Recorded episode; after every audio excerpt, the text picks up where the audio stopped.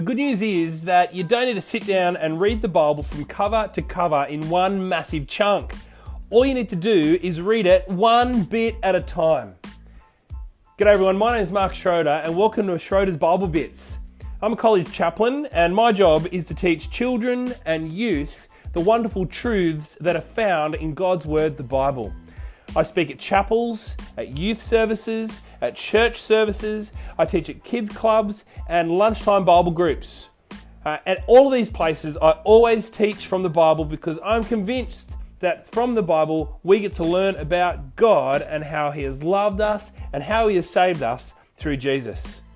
Tune in and continue to learn about Jesus for yourself, not in one chunk, but bit by bit.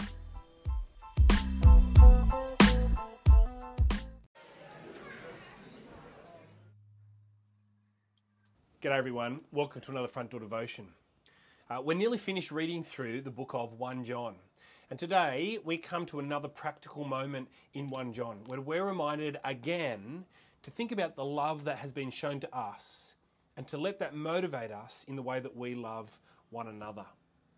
Now, for me, during this COVID lockdown moment, I've been reminded that I love hanging out with people and I have desperately missed people. I've missed hanging around with people. I've missed spending time with people in their homes. I've missed having my friends come over to sit around the campfire with me or to sit around my dining room table with me or just to sit down on the couch and, and watch some movies with one another. I've missed having friends over. Uh, and I sort of feel like I, I can't wait for this to be over so that I can start hanging out with my people again. I wonder if you felt that same thing.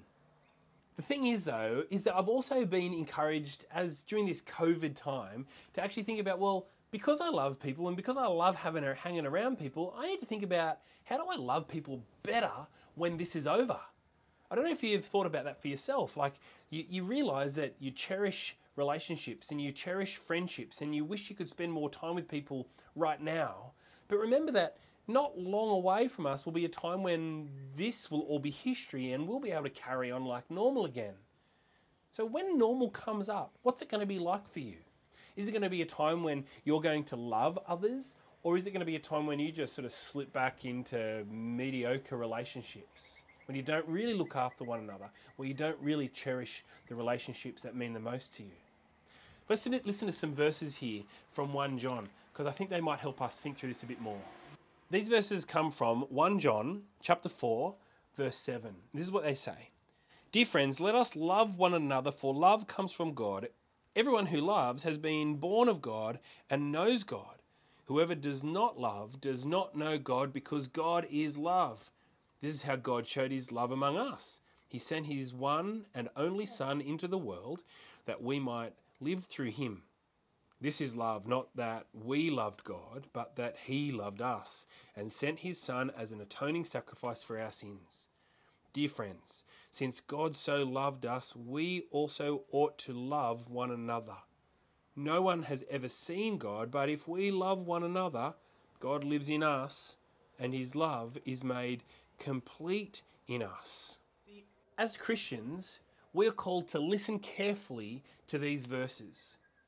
If you have received the love of God, that is, if you have received the love that Jesus has for you when He laid down His life for you, remember, God loved you first, and all you need to do is just receive that love. If you have received that love, then there's a call for us to respond to that. And it tells us what that call is. Here in the Bible, it says, Let us love one another. Over and over again, it says that since God has loved us, we ought to love one another. You see, it's a simple reminder for us that because we are loved, so we ought to love one another. So consider today how are you loving one another today? But how will you love one another in the future? In a couple of weeks, in a month or so, maybe, when all of this is gone, how are you going to love others around you? Those people that you just adore. What are the practical things that you're going to do for those people? Remember, God has been so practical in His love for you. How are you going to get practical in your love for others? I hope this is an encouragement to you. Remember Jesus' love and let it flow out in the love that you have for one another.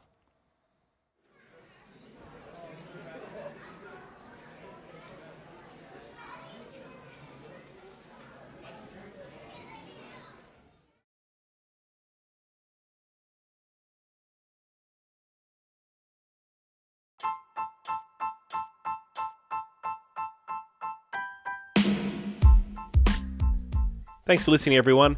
You can get in contact with me via Twitter at MRK Schroeder or on the Anchor app, you can actually leave a voice message. I'd love you to do that, and I might include it in the next podcast. Catch you later.